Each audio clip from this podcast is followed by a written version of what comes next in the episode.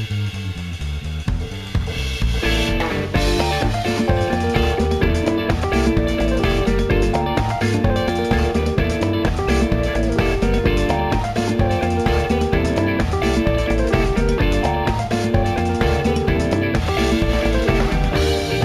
うも。どうも。はい、ポッドキャスト番組シネオジです。シネオジはラジオジポッドキャストの提供でお送りしております。毎毎月不定期で配信中、40代映画好きおじさん修行中の2人が新作映画を社会、カルチャー、映画の裏側など様々な視点から楽しく語る映画用番組です。司会の磯山です。ですはい、よろしくお願いします。はい、ということであの、実は引き続きちょっと今回山下さんの方にちょっとご参加いただけるということでありがとうございます。あのー、はい、すいません。ちょっとね、デューン砂の惑星でちょっと喋りすぎてしまったので、あの今回はほどほどに。いやもうデューンはちょっとあのあれぐらいのあの高リテラシーがないと、はいなかなかこのねあの聞いてる人もああなるほどこういう映画だったのかって分かったところもねあったと思うので、えあの本当ねあのハイコンテクストな 番組になってありがとうございました。はい。で、あの、今回は、あの、ちょっとですね、打って変わって、あの、別のテーマをちょっとお送りしようかなと思っています。えー、というのもですね、ちょっとこの間、あの、前回、あの、収録した時にちょっと江ノ沢さんと話したんですけど、あの、今ですね、あの、テレビで、あの、新シリーズが始まっていますけど、あの、少年ジャンプで、あの、連載していた、あの、鬼滅の刃という、あのね、漫画がありますけど、で、あの、それについてちょっとね、あの、今回は、あのやろうかなという感じで、ちょっと、あの取り上げようと思います。えーというのもですね、まあ、なんで今この時期に鬼滅の刃なんだっていうのがね、まあ、ちょっとあの疑問に思う方もいらっしゃると思うんですけど、あのーちょっとですね、えっ、と、鬼滅の刃、えっ、と、山下さん、鬼滅の刃ってご覧になってたりしますか、あのね、俺もね、今年に入るまで、今年のゴールデンウィークまで、全然見,、はい。見てもないし、原作も読んでなかったんだけど、たまたま、あなんか、あのー、アマゾンプライムかなんかで、ちょっと試しになんかはいは、1話だけ見てみようかなと思って、アニメから入っーたんですよ。でアニメの第1話を見たらすごく面白くってそのままもうアニメの第1話あれ20な何話だっけ、はいはい25話とか26話ぐらいあるのかな？じそう、そうですね。うん。はい。あれ全部見て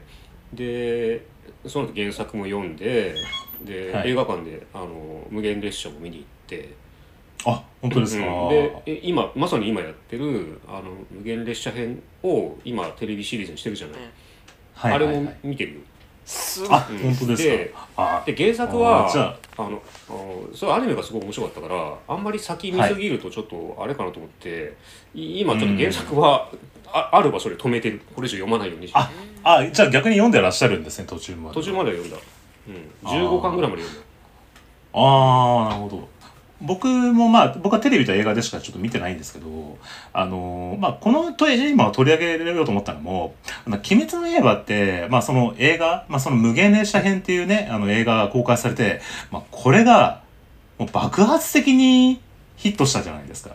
あの、世界、もう世界的にね、ヒットされてるっていうのが、まあもう皆さんご存知の通りだと思うんですけど、で、これを、まあ、まあ端的に言うと、なぜこんだけ大ヒットしたのかっていうのをちょっとあの、映画ラボ、ラボ的にですね、ちょっとあの、ちょっと探っていこうっていうのがちょっと今回のテーマなんですよ。で、なぜちょっとこういうテーマ、はい、ちょっとこういうテーマを取り上げようかなというと、あの、まあ、例えば巷にあるような、あの、映画を、映画を評論するような番組って、まあ、いろいろあるとは思うんですけど、まあ、そういうのって結構その映画の、なんていうかこう、テーマ、映画の中身とか、映画でどんなことが語られてるとか、まあ、そういったことをちょっと語るような番組が、まあ、多いと思うんですよね。で、あのーちょっとこ、あの、こ今日ね、まあ、の、まあ、いつもちょっとごごしょあのご参加いただいてる江沢さんなんですけど、まあ、江沢さんは、まあ、とあるちょっと映画の、あの、会社で、まあ、ずっとその映画事業のビジネスをちょっとやってらっしゃったっていう経緯があるんですよ。で、あのー、江沢さんはもともとまあ、そんなに映画を、まあ、能能動的にまあ、まあ、要は、ね、あの、しあの、見るようなね、タイプじゃなかったっていうところから、まあ、ただ、その仕事で関わるのって、映画をビジネスとしてどうと、あの、捉まえてるかっていうところの目線が、ちょっとまあ、僕から見すれば、もうちょっと、まあ僕みたいな映画マニアからすれば、ちょっとまあ面白いなっていうか新しいなっていうところをちょっと思ってて、で、それは、あの、鬼滅の刃っていう映画が単純に、まあこういう風な理由だからヒットしたっていうところの、ちょっと別の目線からいろんなちょっとあ複合的なところから、あの、この映画がこれだけこのきあの宮崎駿のね、あれだけの千と千尋の神隠しをしのぐような大ヒットになったっていうのを、ちょっと多角的な面から探っていけないかなっていうのが、あの、今回のテーマです。なるほどはい。ということで、ちょっと江野さんちょっとね、前回あの、このお題を出しましたけど、そその後どう、どうですか？ちょっと。別にこれなんか。その映画会社って言うとなんか大層なところに勤めてたような今聞こえ方になってるかもしれないですけど別になんかそんな有名なところでもなくてまああの本当に映画産業に進出しますということで、えーそれで進出した会社にたまたまあのいたっていうことなんですね。だから最初僕はあの本当に音楽の会社と思って、まあ、もちろんそういうあの事業をやるということで入ったつもりがなんか入社して2年目ぐらいの時に急にもうちょっと音楽の CD も売れなくなったんで映像やるよっていう話になってそれで、えー映画の方に部署になぜかあの配属されたっていうことなんですけど。で、まあ、今回のなのでうん。今回別になんか自分の人脈とかネットワークでなんかこうどうだったみたいなのを聞いたわけでもなくて もう本当に普通のなんかいろんなただあのー評価についてはもういろんなやつは読みました総合して。なんかいろんな言がまあビジネス誌から何からあ。のー評論はしてるんで。ね。でただまあこれも言ってしまうとそのプロデューサーの仕掛けの部分ともうコロナじゃないかなと思いますね。先に結論言っちゃうと、うん。ああ、なるほど。であどうぞどうぞ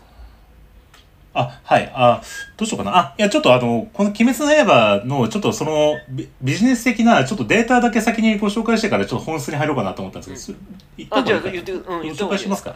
あ、はい。じゃあ、ちょっとあの、こうそのビジネス的な興行収入の部分からちょっとデータだけでまず出しますね。えっと、鬼滅の刃は、コミックスが今1億5000万部突破してるらしいです。で、アニメ放送中は6000万部だったのが1億5000万部までいって、で、もうワンピースは今5億部ってる言ってるから、まあ、それには届かないけど、そこ、まあ、このの短期間でそれだけのヒットになってると。で、えっと、まあ、映画に関しては興行収入が、えっと、現在で400億円いってるんですよね。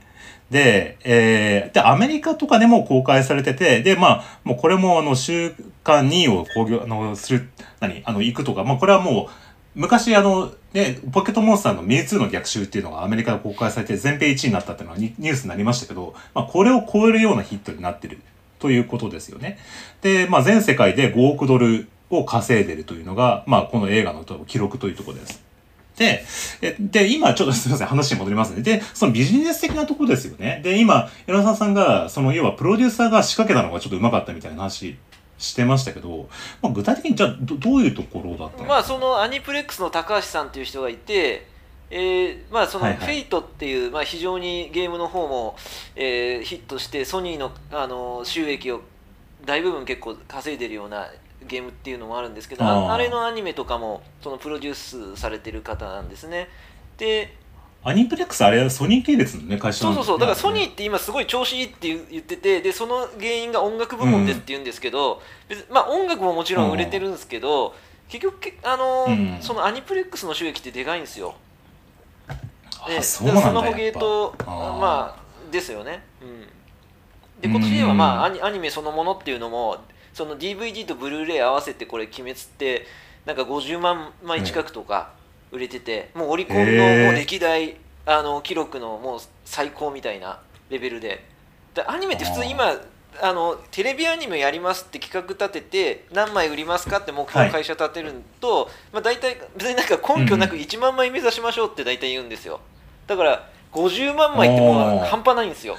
じゃあもう、そう、半端ない数字ってことだね。でしかもそした1万枚ってあくまでめら50そう倍か。目指す数字なんでまあ、実際はなんか3あー4千枚しか売れないとかで終わっちゃうわけですよ。ええ。それが50万近く売れてるっえーてちょっともう常識では考えられない数字なんですね。だってさ、アニ、鬼滅の刃って、これだけいろんなサブスクリプションサービスで、もう配信しないところがないっていうぐらい配信してる。にもかかわらず、円盤が売れてるって相当すごい。それがすごいなと思って。もう最初からそのあー「鬼滅」ってテレビ放映のその山さんもご覧になったやつからえーっとうん。配信も始めてて、まあ、2019年の4月からテレビ始まって、2019年の6月に一気見ができるような形にしてるんですよ、後からの人とかも追いついてこれるように。それで円盤がそんなに売れてるんですよ。あー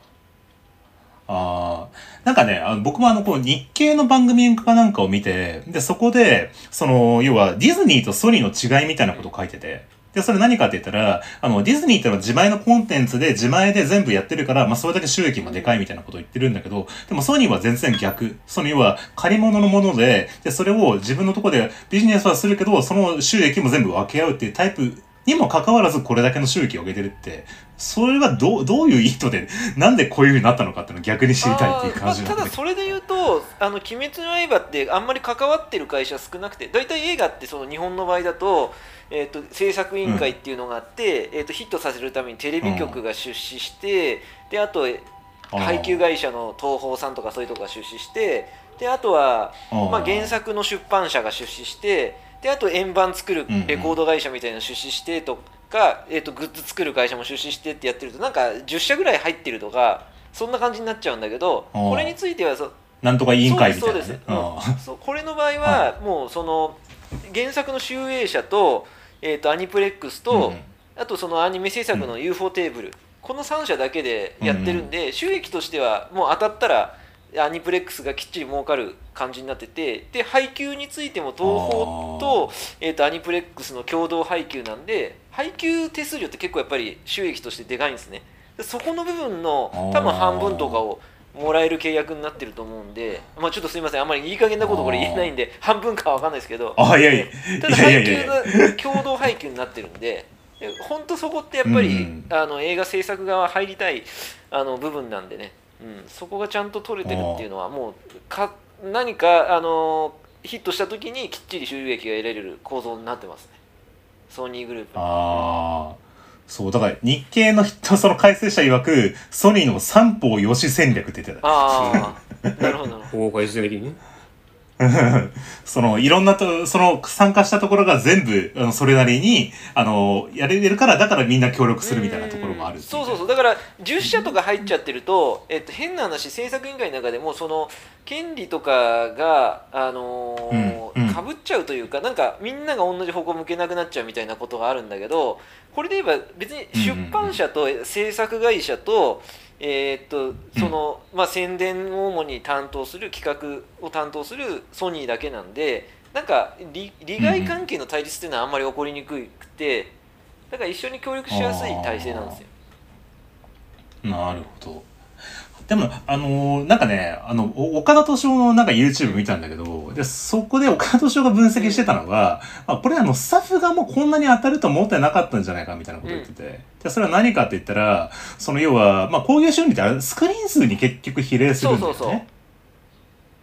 で、まあ、その割には、まあ、初め、まあ、スクリーン数少なかったのが、まあ、だんだん口コミで、まあ、広がっていったっていうのがあって、まあ、その当時に、その、ライバルが少なかったとは言ってるんだけど、まあ、でも実際そうだったのえっと、そこで言うとちょっとすみません。その情報がぼ私の情報も別に結局伝聞の情報なんで正しいかわかんないんだけど、うん。えっと最初から400のスクリーンも確保してるんですよ。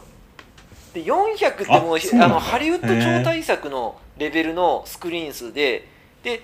でしかも、えっと、映画の分数って結構大事で、えっとえー。120分切ってるんですね、あれ110数分なんで、えー、と要は何言いたいかっていうと、1日5回回しとか6回回しできるんですよ。でそうするとその分だけお客様が見る、えー、と機会が増えるんで、えーしこういう収入が増えやすい映画にはなって。で他の映画とかはそのみんなコロナ入っちゃってじゃあちょっとコロナ明けになってから、え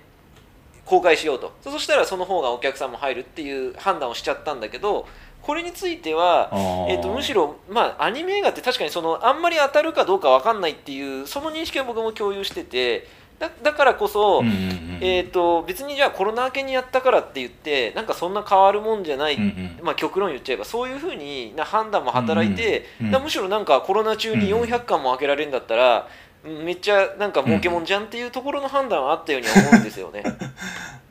ああーなるほど、ね、でしかもその10月ってちょうど GoTo トラベルなんかキャンペーンとかなんか地域なんとか券とかが10月1日からなんか配り始めてあの時って結構なんかその、はいはいは一瞬なんかコロナがもう大体賃貸して、えっと、これからみんなで、えうんうんうん。あの観光に行こうぜみたいな どんどんお金使おうぜみたいな雰囲気もなにもなってたんでちょうどその僕がコロナが2つ目のファクターだって言ったのはコロナだからっていうよりはコロナがその沈静化したムードっていうのが、まあ、ある種、うん政府の方もなるほど。ある種ね、うん、お後押ししてた。まあ、ちょっと行こうぜみたいな。あー。まあ確かに実際120分以下だったら、まあ今回ね、あの、デューンだと150分ぐらいあったから、まあそういう意味だとちょっと回転数は全然違うよね、確かにね。そうそうそうあなのでーそうなんですよ。確だからそのコロナだったとしても、だからそのなんか7月とかだったらまだちょっとみんな外出ないとかって感じだったけど10月っていうのがなんかそれはもう運でしか多分ないと思うんですけどあの公開時期が絶妙に良かったんじゃないですか。うん。あああの無限列車編って去年の10月ねだったんですそうなんですそうなんです。俺俺今年のゴールデンウィーク見たら相当ロングランだったと思う。ああ、そう。確かにそんな半年近くロングランしてるあれがすごいのが一番最後のなんか7月とかが多分一番最後らへんなんですけどそこでもう一回400巻入れてるんですよ開けてるんですよ。普通映画ってだって最初400巻だったらそれが200巻な300巻200巻ってどんどん減ってって、まあ、最後100巻ぐらいで終了だと思うんですけど、最後にまた400巻に盛り返すって施策やってて多分僕の勝手な邪推としてはやっぱ講習400億っていう切れ目の節目のところをなんとか達成しようと思ったんじゃないかなって思いますね。工業会社とか。もでそこで多分特典のあのよく最近だとアニメ映画行くとなんかグッズとかもらえるじゃないですか、でやっぱりその一番最後のラストランの時に、まあ、特典新たなの作って配ってるんで、多分もうリピーターがバンバンいってるみたいな感じだと思いますよ。じゃあ結局何回も見てる。そうそうそう。今アニメ映画ってもう基本は何回も見てもらうっていうのを前提でビジネス計画組み立てるんでだからその毎週今週は何配ります来週何配りますって別のもの配ってって、うんうん。とにかくリピートをさせていくと。あでまあそういうものでなるほどなるほど。あの販売促進するのもそうなんですけど「まあ、鬼滅」の場合は特に女性の人が中心にやっぱりすごい良かったっていう感想もあって、まあ、コンテンツとしても本当に何回も見に行きたいっていうのにもなってたんで、まあ、より、ねうん、女性が見に行くって言ったらじゃあ男性も行くかみたいな話にもなってくるんで、うん。もう雪だるま式に多分その、うん。ユニークユーザーっていう意味でももう何回も行くっていうそのリピートの意味でもマックスになる性質があるんじゃないですか。なるほど。山下さんちなみにここまで聞いて どう感想とかありますか、なんかその「鬼滅の刃」のそのビジネスの仕組みとかそのプロモーションの仕組みとかっていうのは、まあ、あんまよく分かんなくって、俺はもうすでにこう、かなりもうは流行ってる時期にあこんだけ流行ってるのってどういうものなのかなっていうので、まあ、見たので、まあ、正直ななぜ流行ったのかっていうのはよく分からないでもその、うん。ここの物語がすごくこう受けるだろうなっていうのはなんか見ててあー。あなんか分かる部分があったね。うん。あー。それど具体的にどういうところがなんか響いた感じなんですか？かまあこのまあ娯楽作品と言っていいのかわかんないけど、まあ、こういう作品の面白さって、なんかこう、うん。ストーリーの斬新さとかそのプロットの面白さとかっていう以上にそのキャラクターに感情移入できるかどうかっていうのがすごくでかいなと思ったあの、ーあーはいはいはい。でまあ「鬼滅の刃」って話自体はさそんななんか斬新な話じゃないじゃない？なんか、うんあの結構うん。すごい突飛な設定があったりとか、うんその突飛な展開があったりするわけじゃないじゃない？ででもなうんなんか見見てるとなんかこう、だだんだんそのキャラクターがいろんなキャラクターがこう好きになるように作られていると思うのよ。だから出てくるキャラクターのことがみんな好きになるんだよね見てこうよ読んだり見たりしてると。あでー。なんかすごいななんかこう割とこう泥臭い演出の仕方でさこの登場人物にこう感情移入させるじゃない。そうですね。登場人物がそのこうモブキャラモブ鬼一つとっても、もうほぼ全員なんか家族の葛藤みたいなの抱えててさ、うんうんうんでなんかこうも物語がその佳境になったりこう自分が劣勢になったりとかするとその家族の誰かがこう思念体として出てきてさなんかちょっといいいいことを話すみたいな 結構なんか演出としてすごい泥臭いじゃない、でもそれがあるから、うんそこそのその登場人物に対してすごく感情移入するのよね。あーまあ、そもそも原作の時には炭治郎ってあの主人公じゃなかったみたいですよであななんかえもあそうなの？もともと大元のなんか設定自体はそうだったっていう話は、え？うん。だ誰が主役だったの？じゃなんかいやなななんか誰か知らないけどもともと脇役だったキャラクターだったらしいんで。へえなんかあそうなんですね。でそれしもう主演者の編集者とかが結局ちょっとそのうん。もともと主役だったキャラだと感情移入しづらいんでもうちょっと普通の人を主役にしないとみんな共感しづらいっすよって言ってそういうふうにしたっていう確かになんかちょっとそのキャラクターで思うのは、その現代のキャラクターに対する変遷というか、あの、例えば今のこの炭治郎っていうキャラって昔だったら友達役みたいな、その主人公のみたいな友達。で、主人公はその要は、あなんていうの、元気いっぱい暴れん坊みたいな悟空みたいなあ、ーてか、ルフィみたいなキャラだったのが、で、それを脇役として相談役にいたような炭治郎が、それが主役に来たっていうのは、またちょっとその時代のちょっと移り変わりなのかなって思ったりしする。ん。で、ね。あんまりなんか今の時代の主人公って感じはしないよね。ただひたすらいいやつで主人公って。うん。あのうん。なんかこの今回の「無限列車」の映画にもさその炭治郎の心の中を覗くって言ってさ、か彼がいかに心が綺麗であるかっていうのをなんかこう青空とか使って表現するじゃない、うんうんうんうん。ああいうのってななんか今の時代のヒーローっぽくない表現ではあるんだけど逆にだからそれがなんかここまで突き抜けて、こいつすごくいいやつで、心が綺麗なやつなんですみたいなのが割となんか珍しくってそれがまあ新鮮だったっていうのはあんのかもしれないね。そうですね。ちょっとあの、まあ、僕もまあ、今回のテーマ見て、まあ、確かにその要は、えっと、そのビジネス的な、あの、やり方が、まあ、さっきのその日系の話もそうだし、そのソニーの話もそうなんですけど、まあ、いろんな結構考えられた、あの、戦略を取ってるっていうのがあるですけど、まあ、その、じゃあ、逆にちょっとまあ、あの、まあ、別のちょっと見方からちょっと結論アフェーメするというふうに考えるんであれば、ちょっと同時期にじゃあ逆に同じようなと戦略を取ったのって何かあったのかなと思ったんですよね。で、ちょっと今資料をちょっとしますけど、これ見えますかね。えーっと、で、えっと、これまあ、鬼滅の刃が、まあ、あの、いかに要は、あの、なんていうの、いろんなサブスクリプションで配信してたかっていうのをちょっと出した、これ、あのテレビ番組かなんかのフリップかなんかをキャプチャーしたやつなんだけど、で、これはあの、あの、はハイロビーかなんかで原田洋平さんが、まあ、要は巣ごも、当時巣ごもり需要があって、で、ほとんど全てのサブスク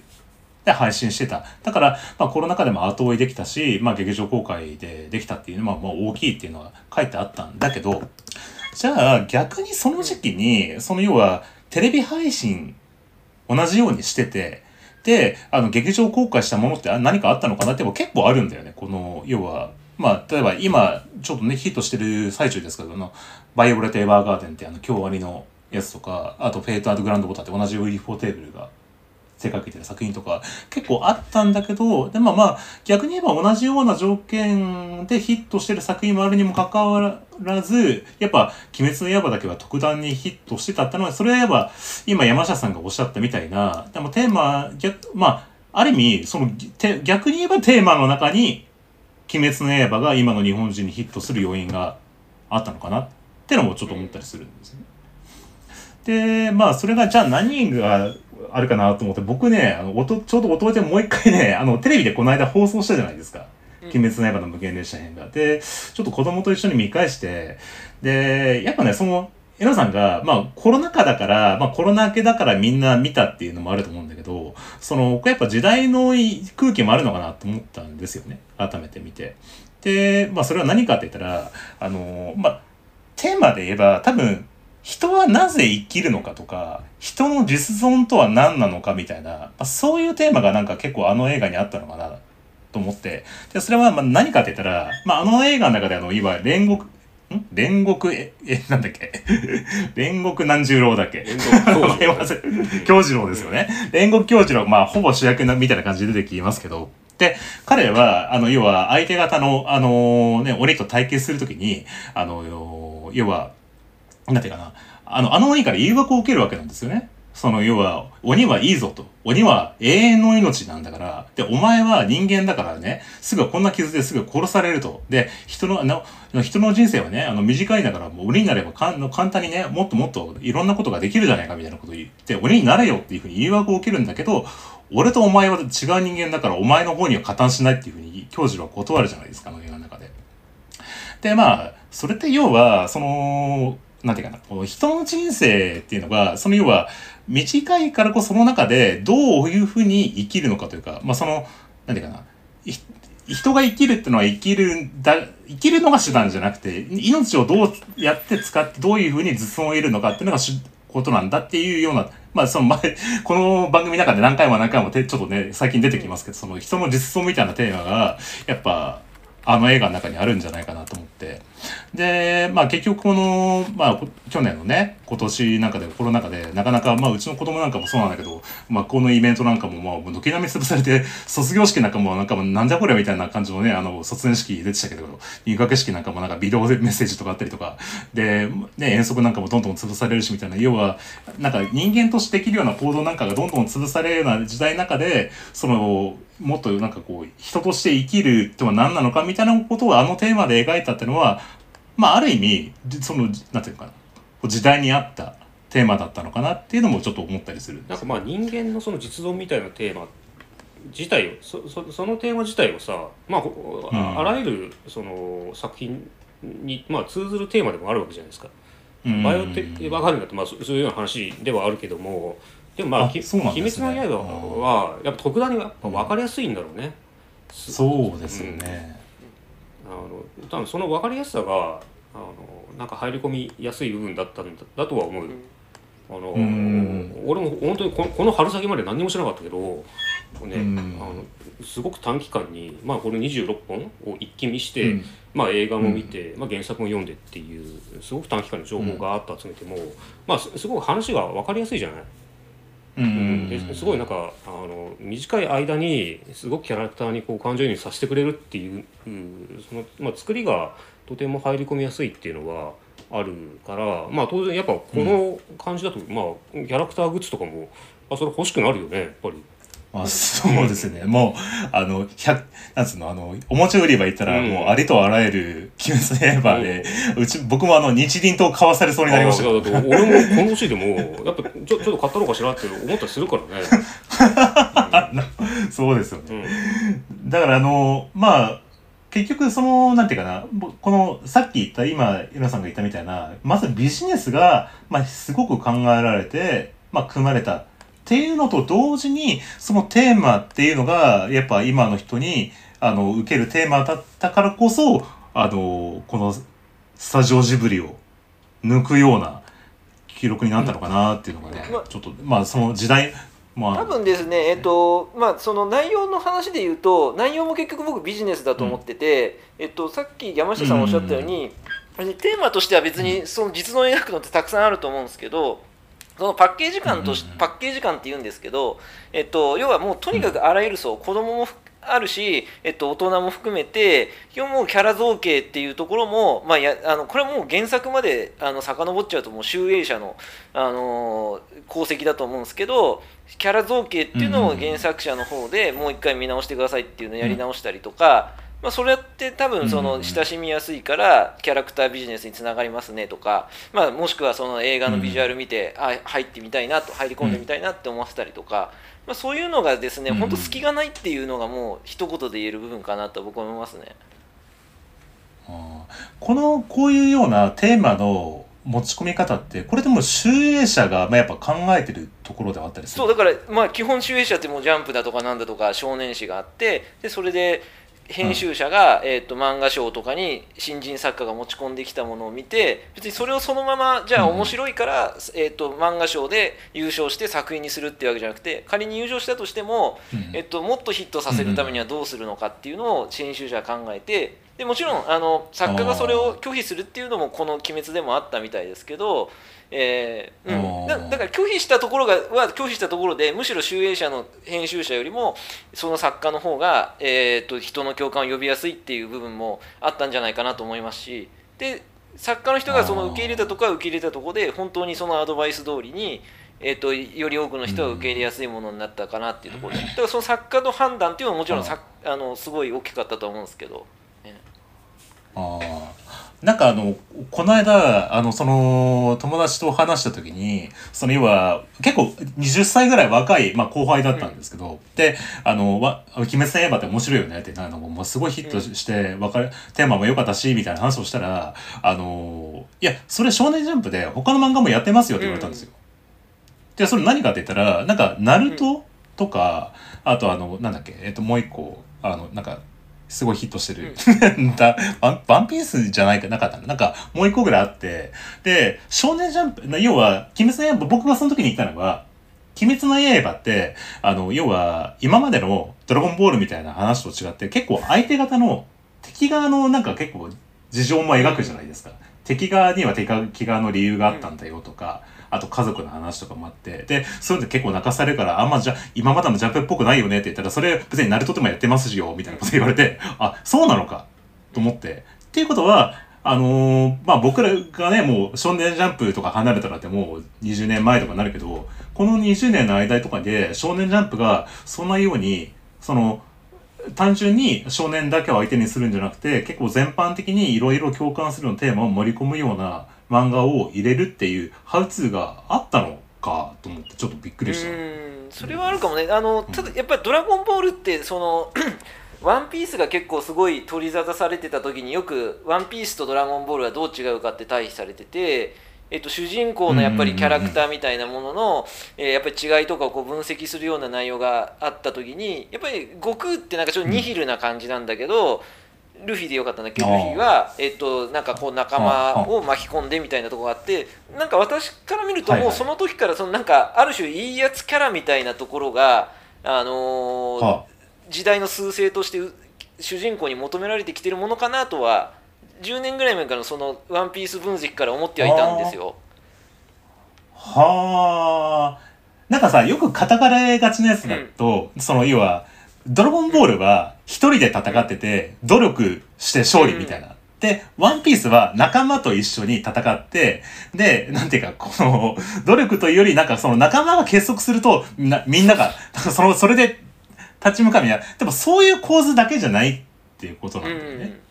まあ、だから今今回で言うとそう、まあ、家族っていうテーマがまたこれは「ワンピース以上に超プリミティブというかもう誰でもこう当てはまるような内容だし、まあ、男性男子向けの少年誌だけど女性の人がハマったっていうのもその家族っていうところのなんかやっぱりあの、うんうん。素材の出し方がすごく、うん共感呼びやすいっていうか。うんそだなんかナルトもなんかその家族の話が結構は入ってくる？なんかとかいうのがあって。でまあ今回その映画もやっぱ改めて見直して僕がなんかやっぱ印象的だったのは要はあの相手の鬼があの主人公の家族をすごいこうなんかこう悪い人間みたいな感じで描くあの夢を見させるけど、まあ、そういう家族を愚弄するなって感じで、ね、半次は切れるけど、まあ、ああいうようなその家族の絆それをなんかこう愚弄してくるなんかこうね個人主義者というか、まあ、そういうものと対峙するっていうテーマってこれは誰にでもやっぱ共感できるものなのかなって、まあ演それは出演出がさ泥臭いじゃない、あのちょっと、ともすればちょっと前時代的な演出っていうの、あのああで多分鳥山明とかだったらそこまでベタな演出はしないとかさ、そうですね。ちそのょっとなにわ節ですよね。でまあそもそもだってあのドラゴンボールは死んでもさ、うん。死なないじゃない。本当の意味本当の意味では死なないじゃない。確かに。でだからまあそもそもそういう表現はないけどちょっと俺ワンピースのことあんまりよく知らないんだけど、あの今回、うん。あの無限列車編ってあの映画でも最後さ煉獄さんがさ、こう死ぬじゃないですか、で死ぬ間際にそのお母さんがババーンとこう自然体として出てきてあでそのね煉獄さんをこうにっこり褒めてあげてでそれを見て煉獄さんはもうにっこり笑ってでカクッとこう首をうなだれて死にます、でその死んだ後も主人公たちまだその周りにいてでえでこうみんなでさそその死んだっていうことをこうわワンワン泣きながらこう喋り合ってさこの、うん。ななんていうの？この死の余韻をさこうひたすらこう、はい。なんていうの？俺まだ終わんないのかなと思いながらこう見てたんだけど、うん。であれ普通だったらなんかなんていうの？お母さんが最後死年として出てくるのも、まあ、演出として結構泥臭いけどもなんか、うん。まあ、出てきて一言言ってでそれを見て、まあ、連作こうにっこり笑うのでこうパッと場面が切り替わればあこの人この後死んだんだろうなっていうのが伝わると思うんだけどなんか「鬼滅の刃」ってもうその後もこう延々とこのね死んだ人がこうかっくりうなだれて死にましたってはいはい。いうなんかあ合図があって、はいはい。でその後も、はいはい。主人公たちがその周りでわーっと泣きながらいろんなこと喋ってでうん。でなんかその後もこう何あの柱一人一人にさ一言ずつ喋らせたりとかさして、うん。ですごくこの余韻が長えなと思ったんだけどでもあの余韻が多分分かりやすさなんだと思うんだよね。そうですね、うん、ああなるほど、うん、あそこまでなんか必要にさやんないじゃん普通。ね恥ずかしくて。そうです。ねうんそうですね。僕もこの ここれのシーンですよね。あそうそうそうそう。あそうもうこ,、ままあ、こここで終わればいいじゃないでここの後も、ずっとここのこのシチュエーションがこう描かれていくっていうのは、うん。はい。あのまあ感動はするんだけどちょっと長いなって思いながら見るけど、でもうんまあその長さがよくってでそそのこの何や節的なこの長さは多分他の作家ではやんないんだろうね、ちょっとそうですね。ん、照れがドラゴンボールだったら煉獄さんは多分生き返るでしょううね、ん、そうそう。だそのベベ タさ加減とかまあ今の若い作家だったらやらないようなそういうねあの情動的な表現みたいなものは、まあ、恐れずにどんどん使ってくるっていうところがまあなんか確かに。あ逆に新しいんじゃないですかね。そうですね。だからこういうなんか泥臭いその人間ドラマみたいな描くからこそ多分あれですよ。だからうちのあの弱い70万になる母親が見て感動したって言ってましたよねうん、まあわかるわかる。うん。うん。なるほど。どどどうですかね？吉沢さんなんかここまで。話聞いてもらってなんか、まあ、やっぱそのテーマ的なところとそのビジネス的なところとかでまあ今ね今おっしゃったのはそのテーマ的なところも結構まあ漫画の方から結構いろいろ考えて、あの描いてるっていう話でしたけど、うん。まあそうね。あとはだからまあ基本もう UFO テーブルっていうその会社自体がそのアニメとして非常にこだわり持って作るっていうまあこだわりってまあ一言で言うとすごいなんか、まあお二人ともデザイナーなんで あの僕からしてももっと深いはあの意味があるとは思うんですけどまあすごいあの表面的に言えば、あのこの会社ってその他の会社と違うのは常にもうスタッフ変えずにもうテレビ版からずっと同じスタッフで、まあ、映画も作ってるし、うん。でテレビ版でもその、うん。日本のテレビアニメってなんかその表現の省略っていうんですかねその止めてなんかうん。絵止めたままで、えー、とセリフだけ言うシーンとか、まあ、そういうふうにしてあの、うん。作画の枚数をちょっと節約してあの、うん。作る時間とかお金とか節約するとかあるんですけど、そういうの一切なしで本当に、あのうん。原作忠実に作るっていうところの方針でやってたりするんで。まあ、そういうのも、あうーんあのー世界観として例えば映画の監督がなんかすごい原作から変えちゃいましたみたいな話でなんか原作者が怒ったみたいなあのニュースってよく聞くかと思うんですけどこれについてはもうむしろ原作者があこんなにもうあの漫画の世界観を膨らましてもらってすごい感動しましたみたいなもう何十回も同じ話を見ましたとかっていうような、まあ、状況なんで、まあ、本当にそういう意味ではもう組んだ人たちがもうさあの全く隙のない状況だったんじゃないかなって僕は思いますけどね。うん。あああのなんだっけ「進撃の巨人」なんかもね漫画よりアニメの方が素晴らなんていうか表現がすん。素晴らしいというか、みたいなもあとちょっと思ったのかな UFO テーブル、この UFO テーブルって有有名な会社なんだった？あの有有名ですよ。だからフェイトも作ったのも UFO テーブルだしうん。そうあのアニメをね、うん。ああー監督のあの外ず外崎春夫さんだっけ、でなんか経歴を見るとなんか全然今までなんかもういろんななんか代表作っていうよりはなんかもういろんなやつのなんかこう演出とかエコアニメエ絵コンテとかを描くようなアニメーターだったりとかしてて、なんかこう宮崎駿みたいな俺はこれだけで進んできたっていうよりはもう何でも屋さんでやってきたっていう人がいきなり初監督でこれだけ大ヒットっていうのってなんか今までの文脈そういうひクリエイターの文脈とちょっと違うなっていう感じがあ確かに。ま あちょっと僕すあ監督の方はあんまりちょっとえっ、と見れてなかったんですけど確かにそうですね、うん。すごい多作な人で、うん、うん。そうそうそうそう。だあんま今までこういう経歴の人ですごいヒ,、なんかヒットしたって珍しいなただまあ今見たらやっぱり UFO テーブルの所属監督なんですねこの人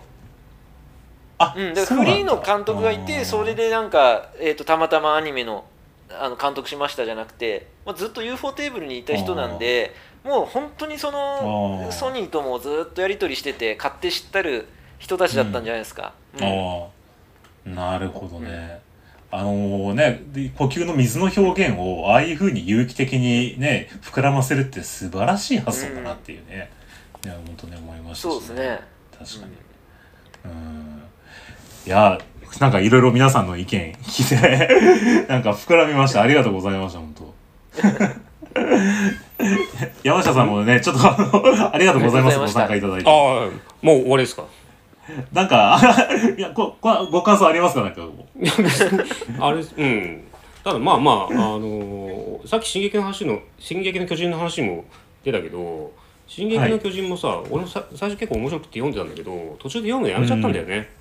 だからああ。なんかやっぱうんまあもちろん面白いんだと思うんだけどだんだんはい。なんかこの人たちがこの先どうなるかあんま興味なくなってくるっていうの。うん。うん、あれなんかその話あのストーリー自体をあのプロット自体を面白いと思える人じゃないとた多分読み続けていくのが辛くなってきて、うん、最初はだからエレンとかに感情移入してこう読んでいくんだけどもだんだんもうよくわかんないし、なんか誰,、うん、誰にもなななんか感情移入ができなくなってくるっていうような感じになってくるのが。あのまあ「鬼滅の刃はさ」まあ、まあそこはちょっと違うのかなっていうキャラクターのことがやっぱ好きになるからこの先こいつどうなんだろうっていうのがすごく気になる、うん。確かにキャラクターが魅力的。なんか、実際の、このキャラクター人気投票すると、鬼滅の刃の中だと、まあ、煉獄さんなんかももちろん人気なんだけど、実はあの、なんだっけ、あの、金髪の、うん、あの、髪のなんだっけ、善逸が一番人気なんですよね。うん、それが意外だけどああいう、ねえ、だああいうちょっと人間臭いキャラが1位を取れて、まあ、僕らの世代で言えばクリリンが1位になるみたいな、そういうようなうんイメージですよね、うんなんかね。だからそこら辺もやっぱ人間の描き方が深い、なんつうの、こう、まあ泥臭くて深いからこそでやっぱ共感しやすいみたいなね、ところもあるのかな。うんまあ大の大冒険で言うとポップみたいな感じだよね、うんああ、そうですね、確かに。最初はヘナチョコなんだけどそいつの成長物語でもあるみたいなとこああ、確かに。そうですね。だから、まあ、超すごいやつに憧れるっていうよりは、もうちょっと等身大なやつが頑張って、うん。なんか何かを成し遂げるの方が、興味が、なね、共感がしやすいんですよね。ちちなみにさん、ちょっと話外れるけど、今漫画ってなんかすごい、なあれなの？なんかコンテンツとして結構また盛り返してるの？なんか、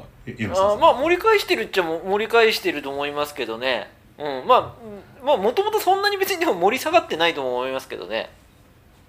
あーなんかほら一時期さ出版風況で漫画は全然売れないみたいに言われてたのが、なんか実は電子書籍とかがすごい読まれててでそこからヒット作がいろいろ生まれたりとかあと「少年ジャンプ」もそういうあのジャンププラスだっけ、まあ、そういうものとかで、まあ、また吹き返してるって言うじゃん。うんうんなん。かいやね。そこで言うとまあそのうまくなんていうのか電子での表現方法っていうのをまあそのうん。出版社側がちょっと紙とはまた違う受ける方法っていうのを見出してこれたんじゃないですかね。縦スクロールで読むとかいろいろ。うん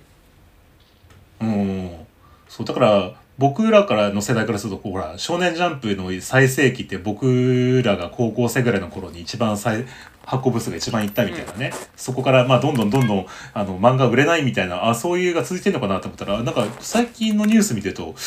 あなんか違うなっていろいろ「少年ジャンプ」なんかでもね、もうそうだし「進撃の巨人」なんかもそうだけど、まあ、漫画売れてるっていうかコンテンツとしてすごいなみたいなね。ただその四大少年誌は今下がり続けてますよね。うん。トータルの売り上げとしてはでも他でもなんつうの？回収してるとかがあったりするわけ。あまあそうだね。やっぱ単行本とかそっちの方だったりとかまあ電子もそうだしね。うん。あー。なるほどね いやそうそう。だからなんかあのあま漫画まあやっぱ「鬼滅の刃」がねこれだけヒットしてるのもやっぱ、まね漫画を盛り返してるのかなっていうまあちょっと 肌感覚がちょっとあったんでパッと今この話題出しましたけど。うん。だから電子コミックの市場がなんか 2020年にものすごい伸びちゃ伸びちゃったというか伸びたんですよねこれ。なんかコロナ禍で結局要は電子でみんなコミック買ってたみたいな。そうそうそうそうそだからとにかく紙のコミック雑誌はものすごい縮小しちゃってるんだけれども、うん。うんうん。だからその紙のコミックス自体は横ばい傾向でそこに対して、えっと、電子コミックがものすごい乗っかってきてるからもう1991年以来、まあ、そそもそも僕らが少年誌読んでた時よりも今トータルでは、えーコミック市場っていうのは大きいですよ。6000億突破してるんで。ええあそうなんだ、ああなるほどね。うん。まあ俺も大人だからさ紙で漫画を買おうかなとは思わないけど電子書籍だったらちょっと昔読んだあの漫画もう一回読んでみようかなって言って買ったりすることはあるね。うん。あ本当ですか？うんうん。ちなみに何読まれてるんですか？あいい今まああんま俺もそんな漫画読む方じゃないけど、あのあれハイスクール鬼面組とか。ああわかりますなんかその子供の時。新沢元栄さん。でそうそうそう。子供の時好きだったやつをもう一回おもう大人買いで買って読み直してあやっぱやっぱ面白いな。なるほど。ああ、そうですよね。あ、そっか。確かにさ、昔のコンテンツを、まあサブスクじゃないけど、まあそういう意味で簡単に手に入れやすくなったっていうのもね。本棚にありますさよね。さすがに鬼面組並んでたらさもう大人としてやばいじゃん？なんか。そうですか。ね。電子書籍だったらその辺こうねあ恥ずかしく買えると、う。ん。確かに。実はあの、ほら、あの、なんかセクシー系のコミックが実は そこで売れ行き伸ばしてるっていうねあー。話も聞わ聞きますよね。こっそり買えるからって。うん。まあでしょうね だからあと世代としてそのやっぱりその僕らが子供の頃でコミック読んでた時の大人がコミック読んでる率ってやっぱり今の僕らのような大人が読んでる率よりははるかに低かったと思うんですよね。多分、うん、だからそこっていうのも結構大きいと思いますよ。お大人も読むし少子化とはいえ子供も読むから、うん、市場としては。そのと特定の年代だけじゃなくて全般的にそう。ユニークユーザー自体がむしろ僕らが子供の時とかより多くはなってるかもしれないですねああ、確かに、そっか。なんか子供だけで見てたらちょっとね、見えないところがあるよね、確かにね。全般的に読んでるもんね。そうそうそう、うんああ。だからあれか、最近ほら、青年誌とかそっち側の漫画が結構元気だったりするじゃなんか。そうね、うんうん。ね、それも確かに理由があるかもね。ああ、なるほど。まあそういうところで言うと、まあ、本当あの、鬼滅の刃っていうのは少年誌に連載しながら少年誌にに枠をとどまらないテーマを全般的に狙ってるってのがね、まあ、すごいことなんじゃないかなと。というようなまとめで。そうですねというところがね、ちょっと鬼滅の刃のやっぱヒットにつながったんじゃないかという、まあ、あの、仮説結論で 締めたいと思いますけど。はい。じゃあ、ちょっとね、あの、そんな感じでね、あの、シネオジ的に、あの、まあ、出した、あのかね、感じのね、あの、鬼滅の刃の分析でした。あの、これからね、来年からまた新しい遊郭編が始まるとね、いうことで、まあ、それもちょっと楽しみなんで、ぜひね、注目したいと思います。はい。あの、山下さんご付き合いいただいてありがとうございました。ありがとうございましありがとうございました はい。ということで、えっと、鬼滅の刃はなぜ大ヒットしたのかというテーマでした。はい。じゃあ、